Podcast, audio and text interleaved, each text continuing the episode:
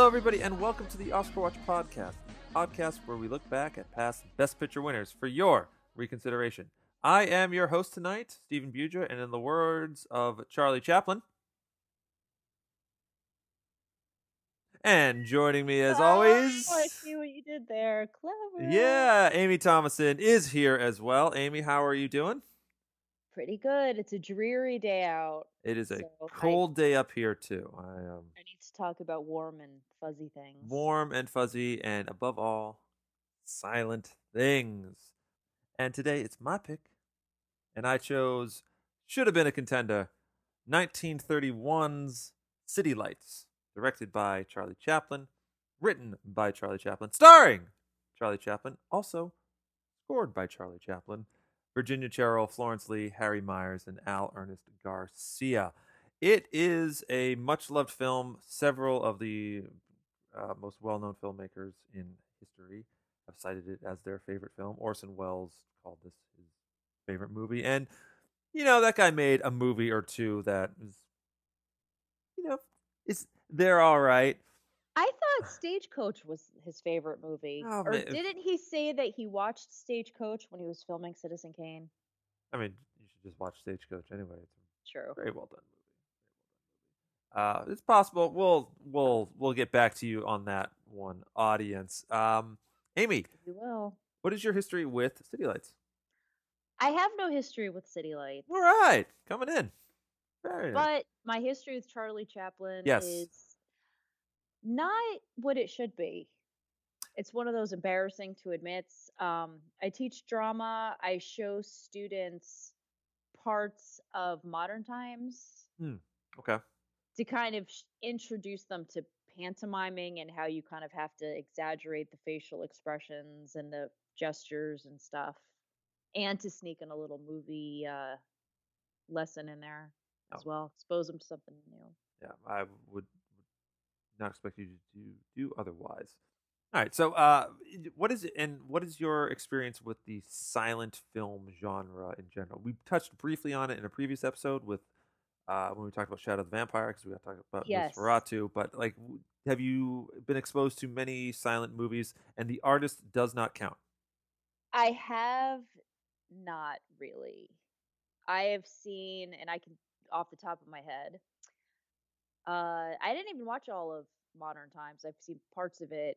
Um, I did see Birth of a Nation, Yeah. Okay. That's that's a movie. And it is, and it was one of those that I saw in college.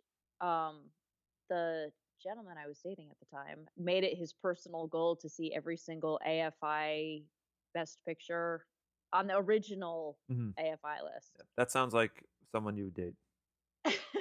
And he did it. So good for him. This is the same guy that after he graduated went to New Zealand and kind of got involved in the film work down there and got to take a private tour of the Weta Studios during the makings of the Lord of the Rings movies. Yeah.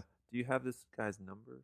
Love to love to love to hit blow up those digits. I know. I think about that. I'm like, you guys really would have hit it off because he just was in love with those movies. So are you, and all those things. But yeah, he got a private tour of the Weta Studios after he graduated, which was pretty exciting for him. Um, but we watched a lot of it. Plus, in my gender and ethnicities class, that movie came up a lot, and it was just an important movie to see. So I don't want to get too sidetracked talking about that, but not really. I haven't seen like the Marx Brothers or any of those. yeah, Buster Keaton, I've seen- everything like that. I've seen parts, you know what I yeah, mean? Yeah, that's It's like montages and things, but I've never actually sat down and watched beginning to end, a silent picture. except for Birth of a Nation, Except for birth. So, all right, which uh, is so offensive. It's uh, like funny how offensive it is. Like you're looking Yeah, at it it's- between your fingers, and you're like, "Oh, geez, here we yeah, go." it's not. It's, oh, a, it's a movie that really? has not aged well. He uh, he, it's a movie that's so offensive. D.W. Griffith made a movie just to apologize for it. And he followed it up with Intolerance, which is a Yep. gr- uh, much better movie.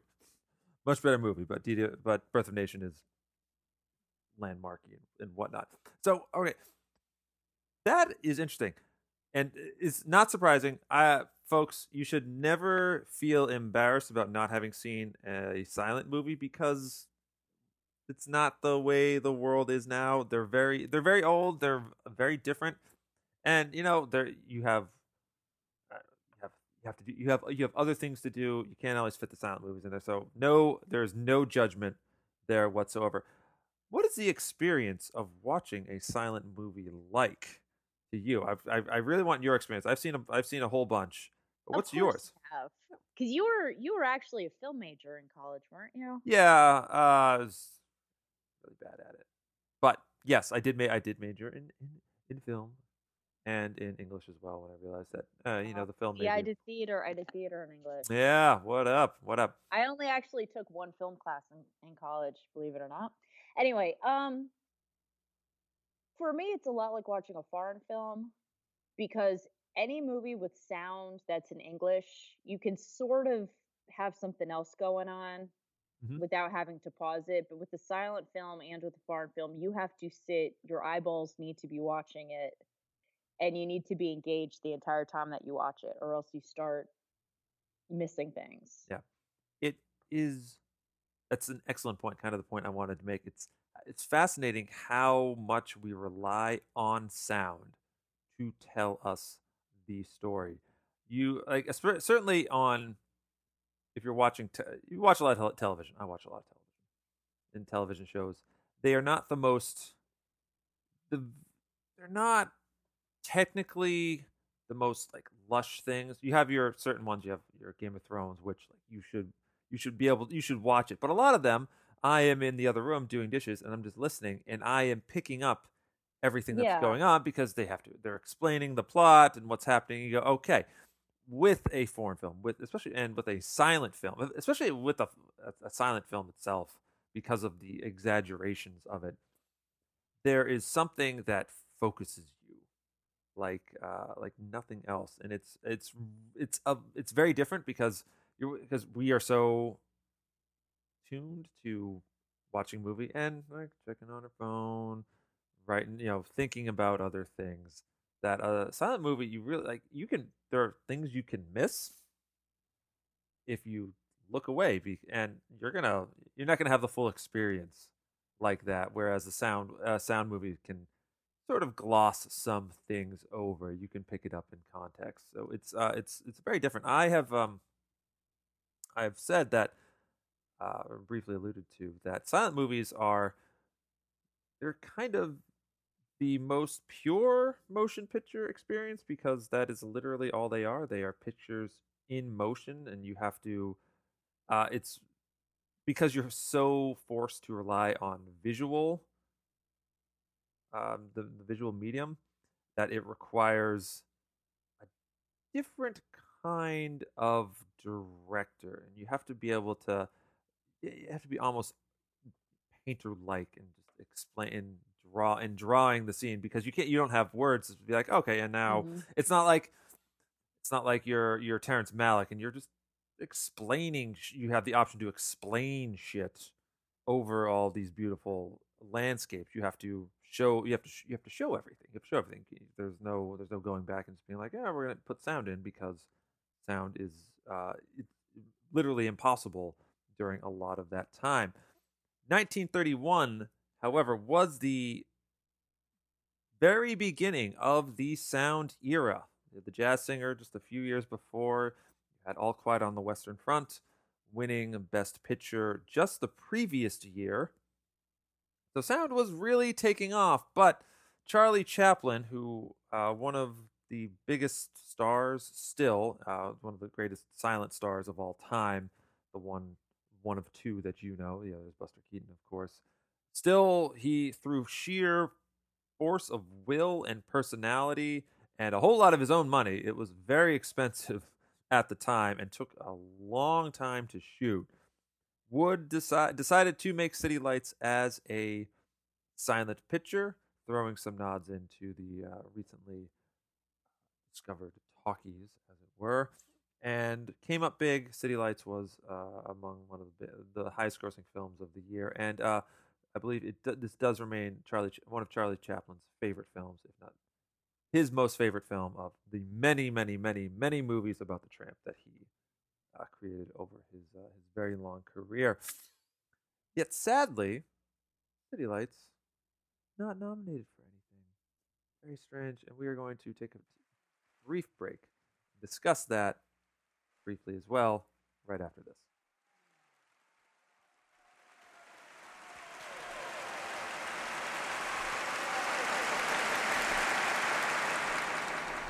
Oh, thank you so much. This is an emotional moment for me. And words seem so futile, so feeble. I can only say that thank you for the honor of, of inviting me here. And oh, you're wonderful, sweet people. Thank you.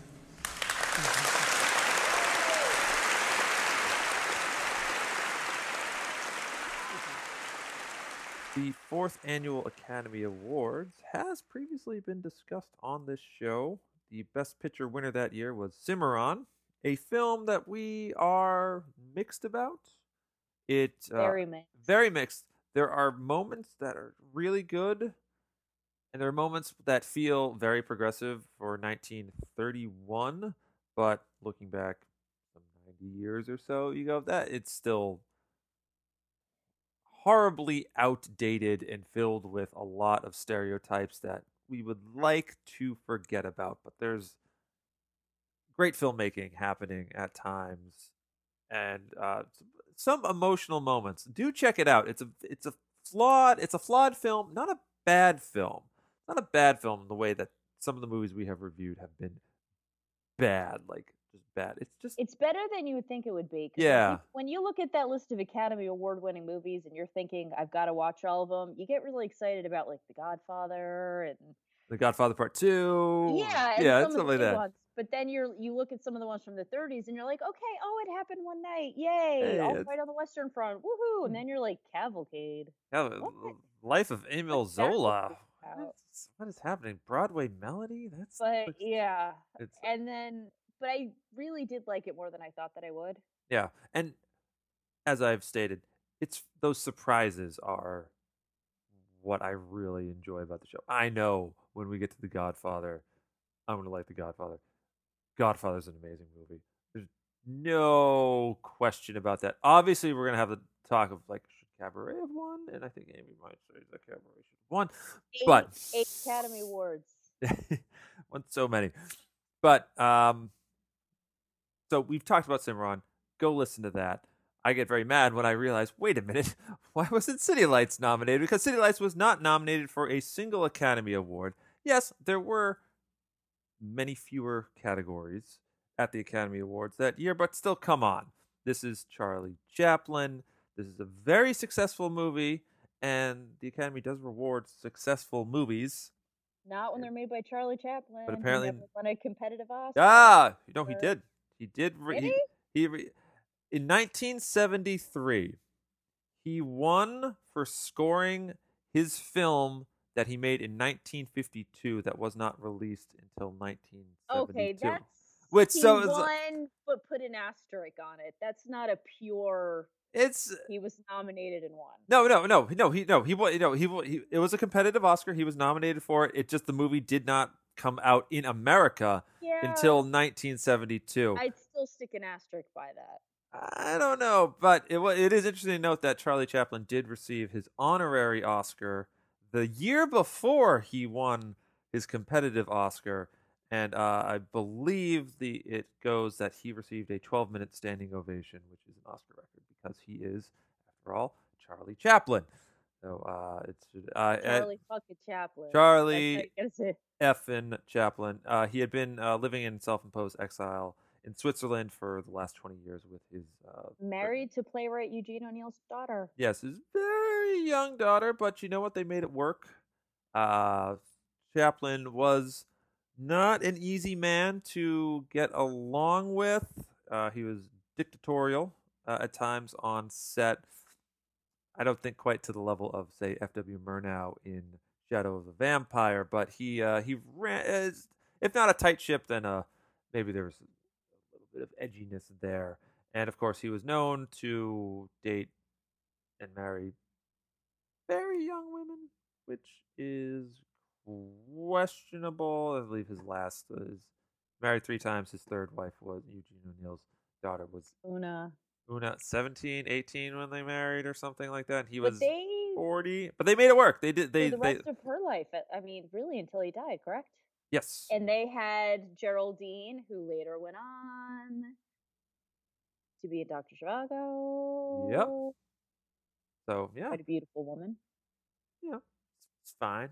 It's fine. It was all right, but yes, you can. um We've definitely talked about Doctor Zhivago in the past too. So We Charlie Chaplin, another one of those mixed legacy kind of uh, people. Uh, a complicated man who made great art.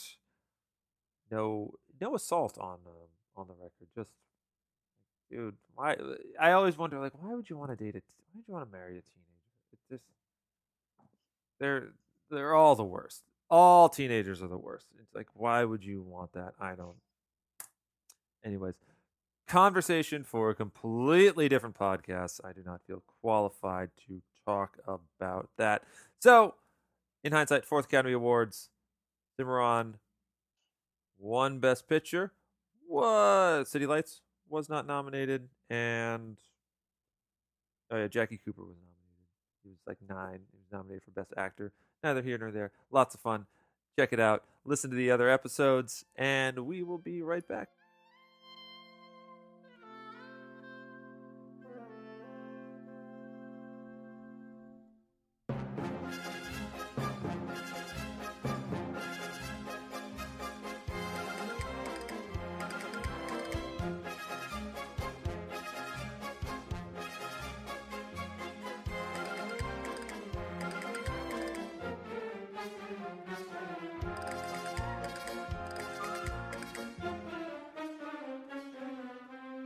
Amy, as we noted, most people have not seen silent films. So, as a refresher, what is City Lights all about?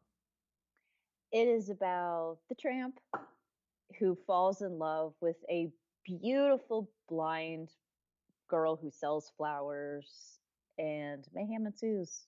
Quite literally, uh, not just mayhem, slapsticky mayhem ensues. Slapstick mayhem. Slapstick mayhem. Uh, something we kind. we never get to discuss slapstick because I have a theory. Uh, it's not. Uh, it's probably. It's probably not even my own theory. Slaps um, sound killed slapstick. What would you What would you make of it? All right, hear me out. Slapstick. So slapstick is very expressive, and yes, you yes you can do it with say uh like the like the Marx brothers. They they they transferred from silent to silent to sound, but there's something about the overly ex- overly expressive silent uh silent films, the silent slapstick, the Buster Keaton, the Charlie Chaplin, all the all the shorts and, and whatnot that lend itself to being better than that. I think because because you because that is the the slapstick is how people are communicating essentially. They aren't you know, they they can't they can't they can't say their words. There's no uh, there's no Three Stooges, you know, just nyucking it up, which is great. And The danger was real. and the danger was real, which we will definitely which we will definitely talk about. Yeah, they didn't. They didn't have. They didn't have safety standards back then. But uh, it's like I think we we lost a we lost one genre of film, and that is the the out and out slapstick film, like City Lights, when sound came along. It's a trade off, and we, gained so many so many other things. We gained the bombacity and the the, the horror of say All Quiet on the Western Front. But we, you know, some things were some things were left behind, and uh, I think the slapstick genre is one that is uh, it's hard to do now, and as a culture, we aren't quite in tune with it anymore. We're more it be, with sound came sarcasm, and uh, we love a good. Uh, we love the the we've uh, we've exchanged the physical repartee for the witty banter. No, for your- there's still there's still slapsticky stuff in comedy. It's to what extent? To what to like the extent of this, or to Guys getting hit between the legs. That's so that that gags still is still being yeah, it's still being used, but and that's not and the finesse. Well, yeah, not no, yeah, no, it's finesse, it's it's, it's not it's not fast. Yeah, there's still, all right. There's still physical comedy being used, and Yeah. you know, the guy getting hit, the guy getting hit in the balls is like, you it's like kind of always funny. I'm sorry. It's it hurts. It's it's funny. It's funny, and I I giggle, and I know I shouldn't giggle because uh, it's very sexist too. But there's but there's the the use of it's not just going for a cheap gag like that. It's using the body for say the uh the attempted suicide scene in this movie in this movie. Yes attempted suicide scene in this film is hilarious. The tramp stumble is walking along the pier one night and he comes across this drunk millionaire who's attempting to kill himself by uh, tossing a weighted rope into the into the water with him attached to it. And uh, mayhem ensues. And what what what it is it's this brilliant use of body and timing that you know the tramp you know they both end up in the rope then the tramp ends up in the rope then he tramps in the water and like just perfectly pulls the millionaire into the water and it, back, it goes back and forth once or twice it the millionaire it, was the, yeah. very very good control of his body his physical humor was just as top notch yeah uh i think it's harry myers was the was the yeah yeah he had great he had great physical humor because he had to be this stern upright uh sober guy in the daytime, but at night he became someone else. But the and the physical the awareness of your body was has has been it's not a skill we teach as much to the same degree. Yes, you you do need no, to No, I don't think command so yeah. You do need to command your body and like, you know, know where to where to where to look and where to point and you know how to how to move and how to react, but there's something very fun about a slapstick movie and I loved watching getting to watch this film again because it's it's a it's a lot of fun. It's a lot of fun. There's uh like, well, there's nothing to, look, yeah. look down on that kind of acting. Yeah, which is and it's insane. really sad. It's like you could either be a serious actor and do all the internal stuff, or that's it. You know what I mean? You don't you don't learn all that stuff, and you're gonna cringe your eyes. But I have a good point here. Back in the day, if you watch uh my favorite year, yeah, or What's New Pussycat, Peter O'Toole has terrific physical acting. Yeah. And terrific slapsticky acting. Yet he was also this classically trained actor. He was just my example. I'm not no, I, I'm too much. He, but just that it's sad that people nowadays think, oh, you're either this deep mental method actor Mm. or you're crap and you shouldn't be taken seriously as an actor. Which back in the day, you could be both. Yeah. But but there was there were there were segments where it's like yeah you're just you you because there were typecasting was very real back then so like you got stuck into this role for a while You're during the during this guy. yeah exactly and make it work make it work um city lights opens on just this wonderful scene and you know we live in america so we get to talk about america all the time we just you know there were elections last month and you know nonsense is happening. Um it's this wonderful tableau of uh, patriotism and, and capitalism because here you have they are the city is revealing this new statue to peace and pro- prosperity.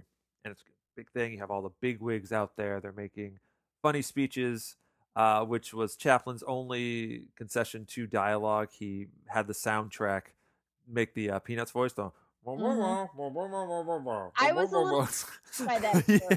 I was like, "What?" Yeah, it, it was it, it, was great. It was great. It would it definitely to be like this. Yeah, and I bet it. I bet it, I bet that reaction happened to a lot of people in the uh, in the in the theater back in 1931. But they reveal the statue, and it's to peace of prosperity, and what's on it?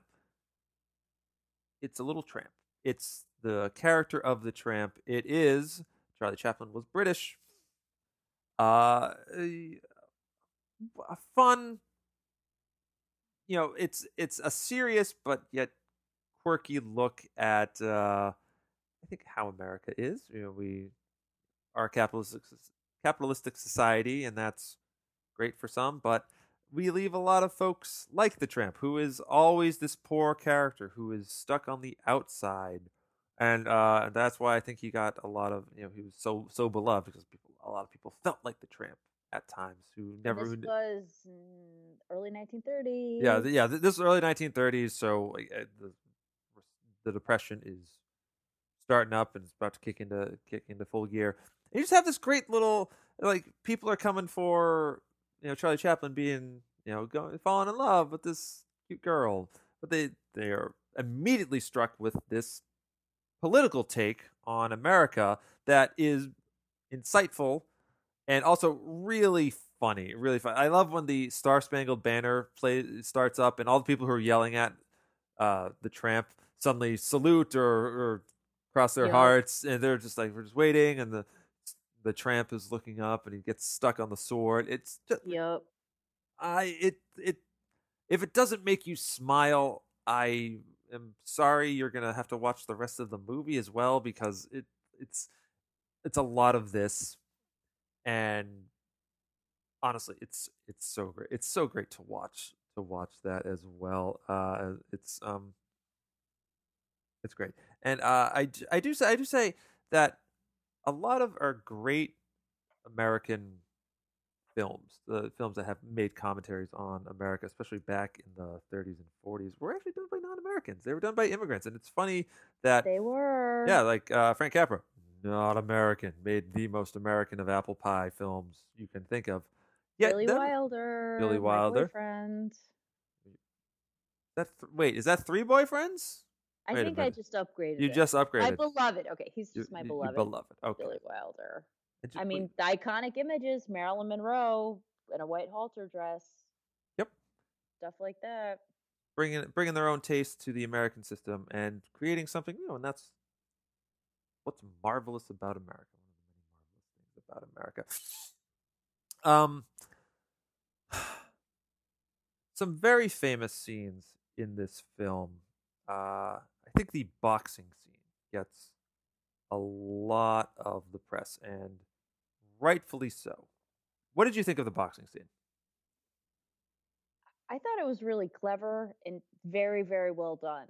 For those of you who don't know, the tramp is trying to get money for his beloved blind lady. Yeah. Because Girl. there there's a cure for blindness. It was There's announced in the paper. Uh, blindness. Just whatever. It just roll with it. And he needs to get money for her. He thought, and to pay her rent, and she thinks he's a millionaire. That's the whole basic premise of the movie, part of the mayhem. So he's gonna go out and he says, "Don't worry about it. I'm gonna earn the money." And so he goes, and he, this guy pulls him in and says, "Hey, if you box me, I'm not really that great. We'll box each other. We'll split the profits." And he's like, "Awesome." But that guy ends up getting arrested. yeah, well, he gets he gets run out of town because somebody tells him to scram. yeah, He so gets a note. And you're like, oh, he's he's he's on the run from the cops. And then they bring in this uh, this other guy who's this big bruiser. He's like, yeah, let's fight somebody. And and and Charlie Chaplin's like, no, no, wait, wait, hold on a minute. Uh, and the other guy, he and the other guy had also agreed. Not only were they going to share the money, but they were going to kind of go easy on each other. And this guy's like, no, I'm going to take the pot if I win. Yeah. And uh, mayhem ensues. But it's all right. Uh, we folks, you all know that of the two of us, I'm the one who loves action movies. I just I love the pacing of them. I you know a well done action scene is like a dance sequence. It's just fun to watch. But there's a thing. There's a thing I noticed, and there's and it's uh, something. It's something we lost, and maybe it's uh, because of our attention spans these days. But like you know, the Bourne effect. You know, you know where it's just they cut the they throw the camera around and they cut every half a second to something new to create a sense of lots of moving parts when really they're just making you sick. It's the shaky cam, the Mhm. shaky cam. The editing in City Lights is phenomenal because there is so there's not that much editing. So when the tramp and the guy he's fighting get into the ring and you see the and you see Charlie Chaplin, he's keeping himself between the his opponent by uh by you know by be, standing behind the referee and he occasionally goes out to take take a swing and it's just this perfectly timed and paced I can't even imagine Well, how long that must have it- taken to choreograph. yeah it took it must He's it took ducking, days weaving.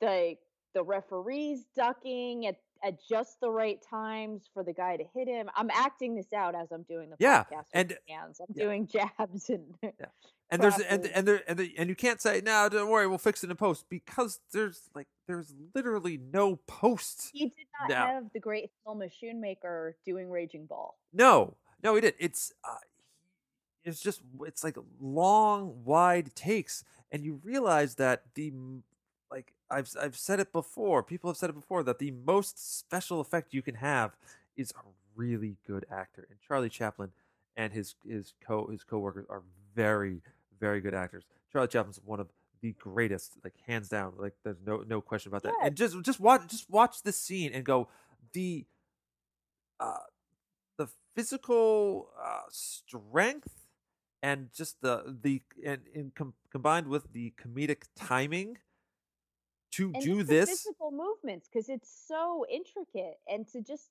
come up with it first of all then to teach it and then to have to rehearse it to make it seem like it's totally all just happening it's I, I can't even imagine it's stunning. I I am shocked. You know, I'm shocked that Charlie Chaplin has like an internal bone structure. The dude is so rubbery and like he has this lightness on his feet I Mhm. can't.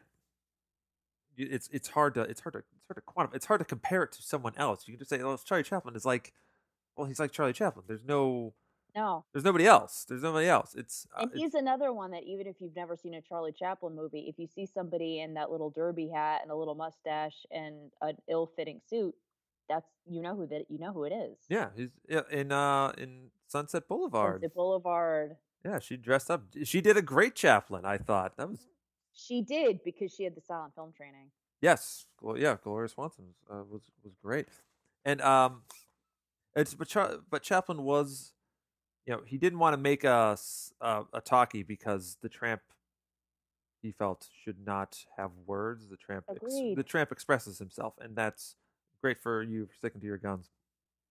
But he did, he does know how to use sound to his advantage. There's a great scene where the tramp is at a party and he accidentally swallows a dog whistle. Oh, and you want to you, you want to you want to take him through this? You want to take him through this? I, I'm probably gonna mess it up because you've seen this so many more times than I've.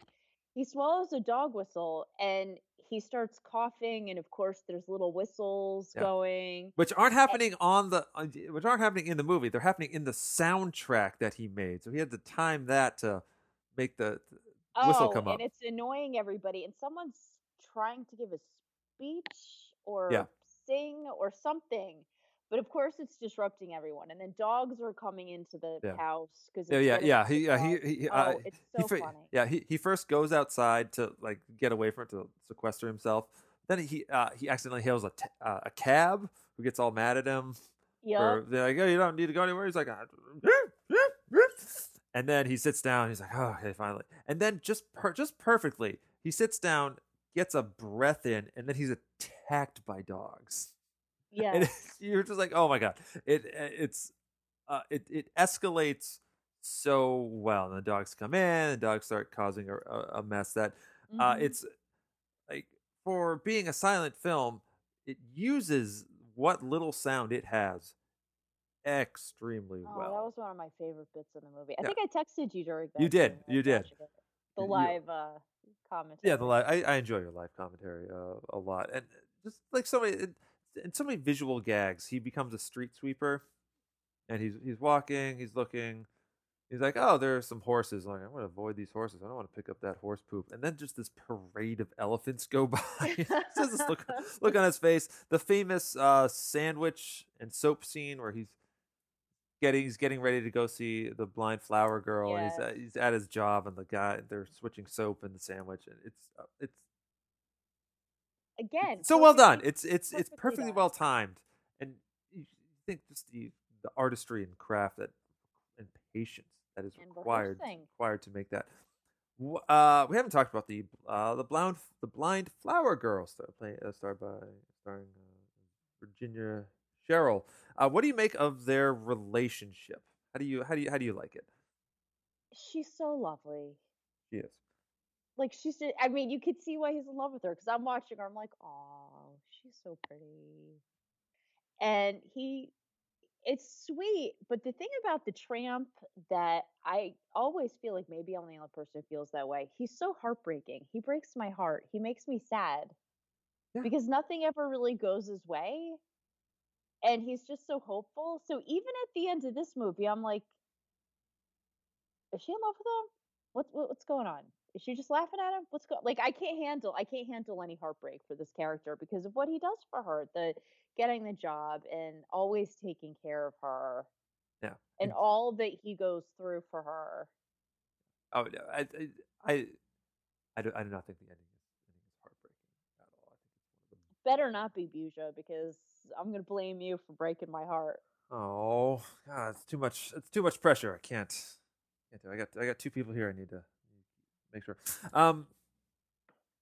What? Okay, we talked. Uh, there, there are two main characters that the. But they're both with. outsiders.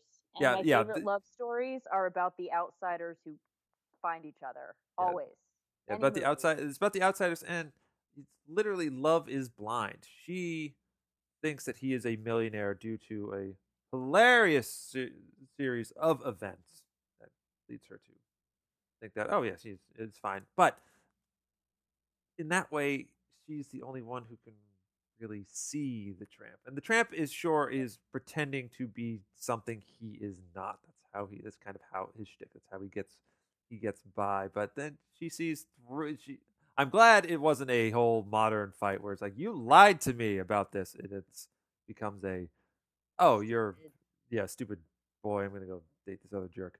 But um, what does it say about the film that the only characters who can see the tramp, like really see the tramp, like interact, see him as a Mhm. person, are blind flower girl and a drunk millionaire. Because sober millionaire Doesn't is, remember. does him. doesn't remember him and wants him out of the house, but drunk millionaire is the best friend of this guy. What is uh what very Chaplin say? And very gen- oh yeah, he gives him a car, gives him a thousand dollars. Yeah. Well, it kind of goes with what I was saying before about about these outsiders, these misfits. The millionaire fits in perfectly, but the drunk millionaire is getting thrown out of buildings and yeah, he's also very generous. Mm-hmm. And you know, the flower girl's just sweet and trying to support her grandmother, Yeah, I think. something something along, along those lines. So, yeah, it's it's the out the outsiders all kind of coming together, Yeah, it's and I like that. it's a very sweet triangle they have. It's not a, not a love triangle. It's just these are the these are our three main characters because they are they're eccentric and they're different in a way that is unacceptable. One's uh, one's an al- clearly an alcoholic whose wife has left and who wants to die, and the other is a homeless person, and the other is a, is a bl- is a blind woman in the 30s, which sounds like a really rough. That's a rough start in life. I like Mhm. I if I had those hands, I'd be terrible at it because I wilt under any sort of pressure. But uh, but they they make it work and they come together and it's it's a it's a sweet story of outsiders banding together for at least a little bit and falling in love. uh, Certainly the uh, the And she tramp. definitely loves him. Yeah, it, yeah. Oh, she sp- she speaks so sweetly of him to her Mhm. grandmother. And the And- grandmother's, and it's not just the money though, because the grandmother said, "Oh, he must be a man of means," and she's like, "Oh, yeah, I guess he must be." Yeah, it's like, oh, I wish I wish you could be around to see him when he stops by, and you go, all right, that's a clever way of key of not giving up the ghost. Uh, Yep. Their uh, Chaplin. Just be like, yeah, grandma's got shit to do. Who Mhm. knows? Uh, it's, it's to see the see the tramp go through all the stuff he does for love, and uh, so yeah, he doesn't care about himself. He's like, I want to help her. She's sick. She needs her rent, and like, oh, I will, I will get the rent, and ends up getting far more than rent. But, um, yeah, the tramp is accused of stealing money after That was uh, given to him. that was that was given to him by the drunk millionaire who, when he sobers up, thinks he's been robbed, and they so they go on a hunt for the for the tramp, and it's uh it's very it's very sad because the tramp does get caught. It's so frustrating to watch. Yeah, it does get caught, but it uh, like, doesn't this guy ever get a break? no And that's what kind of makes him heartbreaking, is he never gets a break ever. no no he he really doesn't. He spends some spends some time in the slammer, which I think if I recall, I think in modern times he's always trying to get back into jail because that's where he kind of feels he feel safest because you know like all right we're all we're all outsiders we're all outside of the law right now we're just like i please send me back uh, he gets back and uh, the flower girl has been cured of her blindness and And uh, now she has a flower store. and she has a yeah, she has a store. She's not just selling things on the street. She's you know she's beautiful. She can see. She's a successful businesswoman. All because of the tramp. All because of the tramp who left her this uh, this money and you know gave her the money to, to see and uh, that all things are possible. And uh, it's it's so it's so goddamn sweet. What happened? It is. It's really the only adjective you can use to Yeah, describe it's it. the, It's, it's just so. the, the sweetest thing, but not being overbearing, not being manipulative. It's just the tramp is walking by the the new flower store, the uh, the flower girl notices the tramp and takes pity on him because he's he just he just got out of jail. His already tattered suit is even more tattered. He's got those stupid street kids who are. Oh, Bullying yeah, him. he's- throwing spitball, spit, spit, spitballs. Yeah, and he's he's just having rough. He's got his hands in his overly sized pockets, his big shoes. He's he's looking sad, but he notices her as well, and he's like, "Wait, I like it's it's." You know, he doesn't he doesn't say anything. He just, he just wants her to remember, and she goes to give him a flower because his old one is, is, dead and And because she's a sweetheart. and because and because she, she she's a sweetheart, but she only and she's only doing it because like oh this man needs you know needs something needs something like a flower a flower can make anyone's Mhm. day, but she touches him, and you see the you can see the light on Virginia Cherrill's face like it starts to dawn on her, and she says, uh, something like is it you? And, he, and, Mhm. and then he and he responds, you can see now. He says yes. And, Oh! uh, yeah, and and, it, and it's and it's more than it's more than it's more than like I yes I can I can see now. It's more than I have the ability to use my eyes. She It's can see like I can see you. She's having a, a moment. She's I it's it's I can see you. epiphany. Oh, and and uh, and and then Charlie Chaplin, I think gives us one of the gr- the great final shots. It's the the tramp. He's, he's realizing that oh wait, you can, you know it's me. You like you know I was the one who He's who helped you. his hat. And he's holding his hat. and he's, he's got this little this.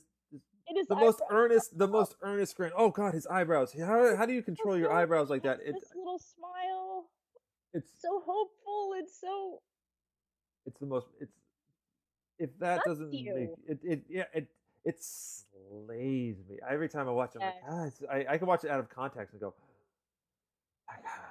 like this it, it- that it feels it feels like this is what love is like this is the the un, the, the quiet this is this is all of this is all of love and the just in that holding your breath. The holding your breath. Because I found myself, I was holding my breath while I was doing that. I was like, which is how it ends. It ends on that inhale. Yeah, but on a on a good inhale, on a, on a, on a good. on a- It's not. It's it's not. It's not. It's not. Oh, thanks. Like here, have a flower, and she just goes on. It's And it's it not he takes her in his arms and dips her and gives her a big kiss either. It's just that hopeful look. Yeah, it's it's we see one another now. We are we, can, we are people. We can we are we are you know love love keep we're we're alone together now. Like it, you know, being alone is fine, but being alone together is the best. Isn't it? And it's it's just it's long enough so you can feel it, but it's not too long. I mean, it's just perfect because it still leaves you like wanting a little more. Like Yeah. It's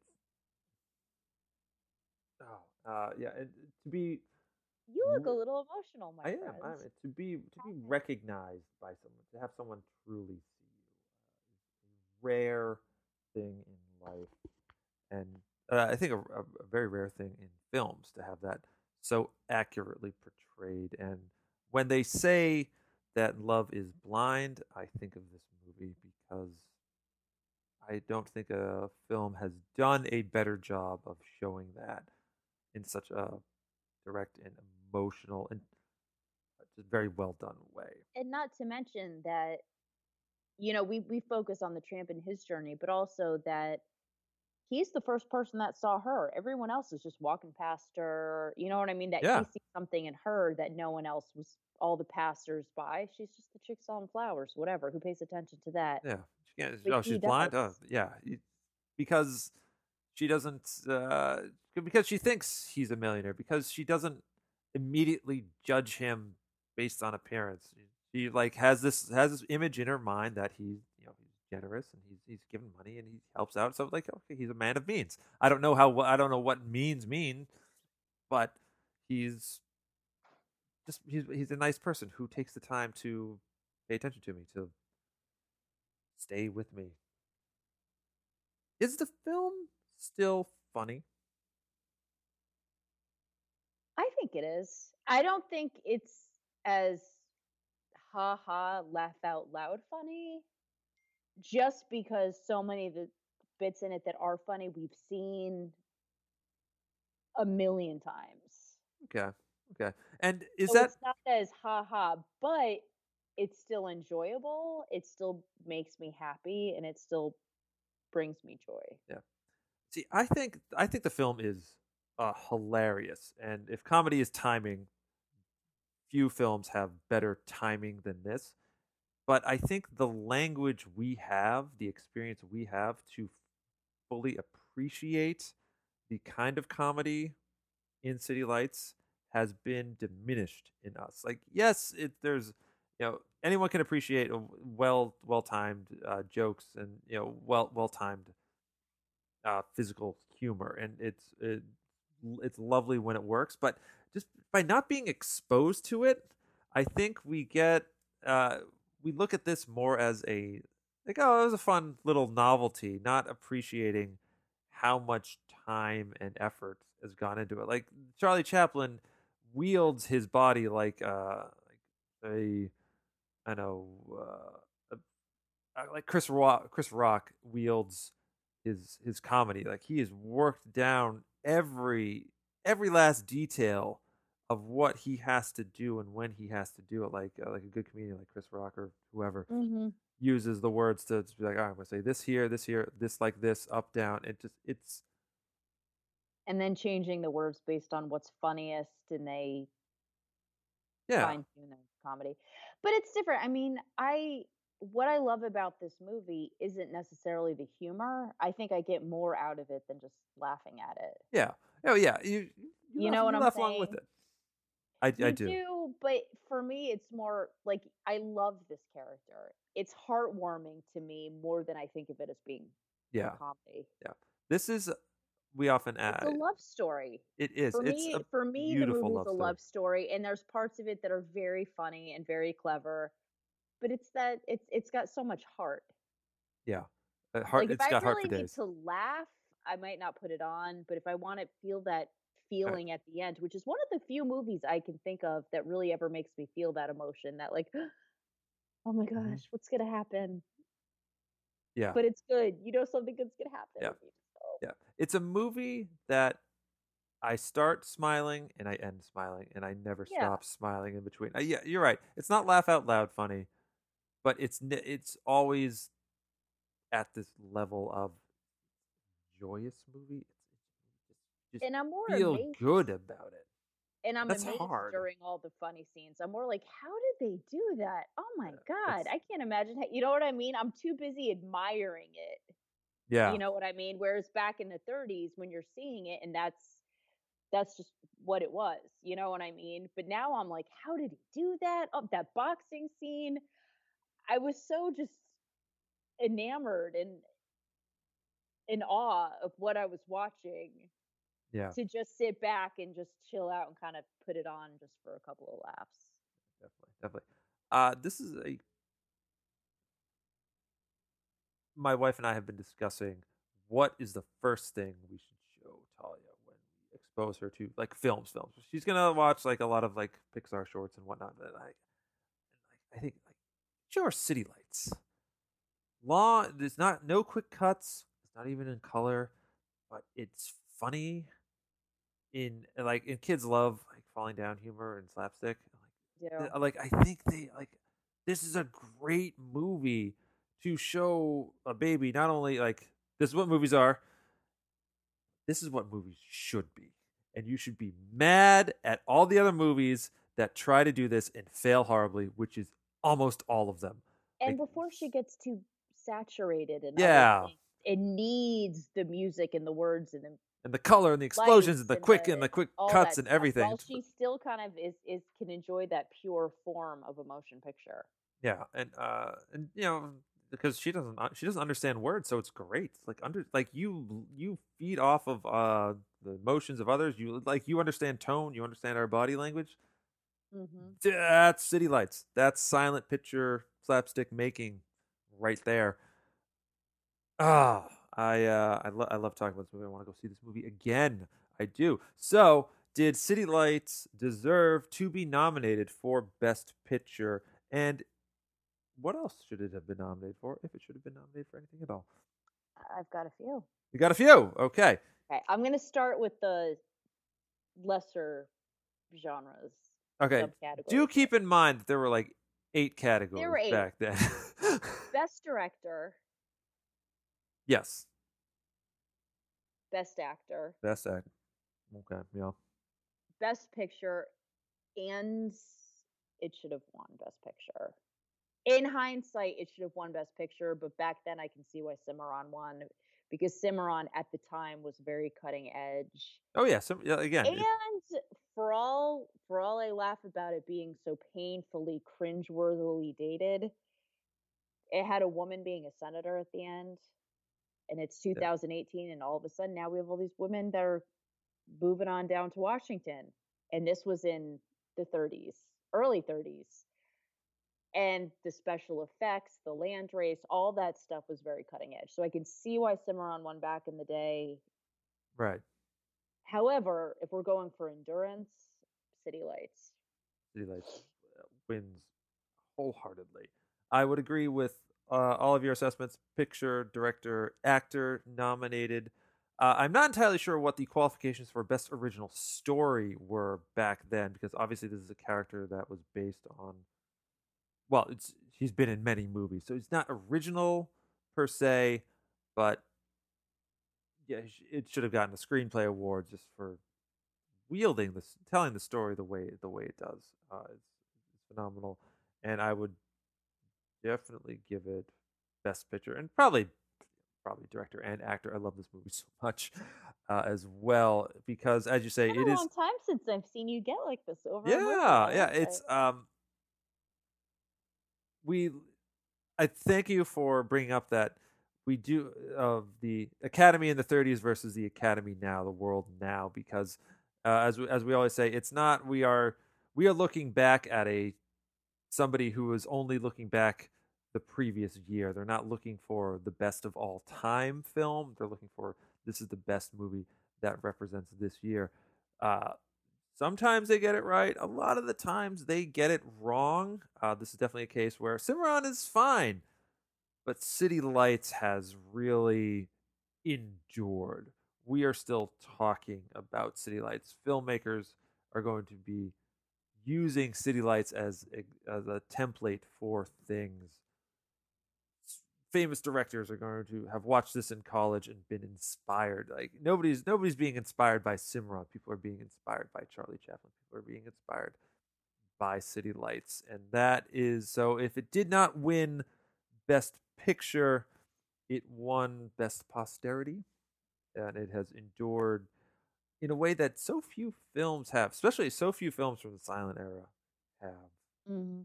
That it uh, it's it's it's one of a kind absolutely wonderful film that fans of cinema, fans of emotion, fans of good storytelling, you owe it to yourself to see City Lights. uh, when you can, don't feel like it's a like a big rush. Don't feel like you are like yeah, you are like you you don't need this in your life, but when you have it in your life, you're gonna realize why did I go so long without this in my life? So, all right, that has been City Lights, and this is the Oscar Watch podcast. And thank you so much for tuning in and listening to me gush for I don't know, an hour or so, however long this is. We're running, we're running a little late. Uh, if you like what you have heard, if you want to write in your opinion on City Lights or any number of films we have discussed, there have been a lot. Do write us an email at OscarWatchPodcast at gmail.com and find us on social media and Facebook. And thank you so much for listening. And until next time, we'll see you on the red carpet.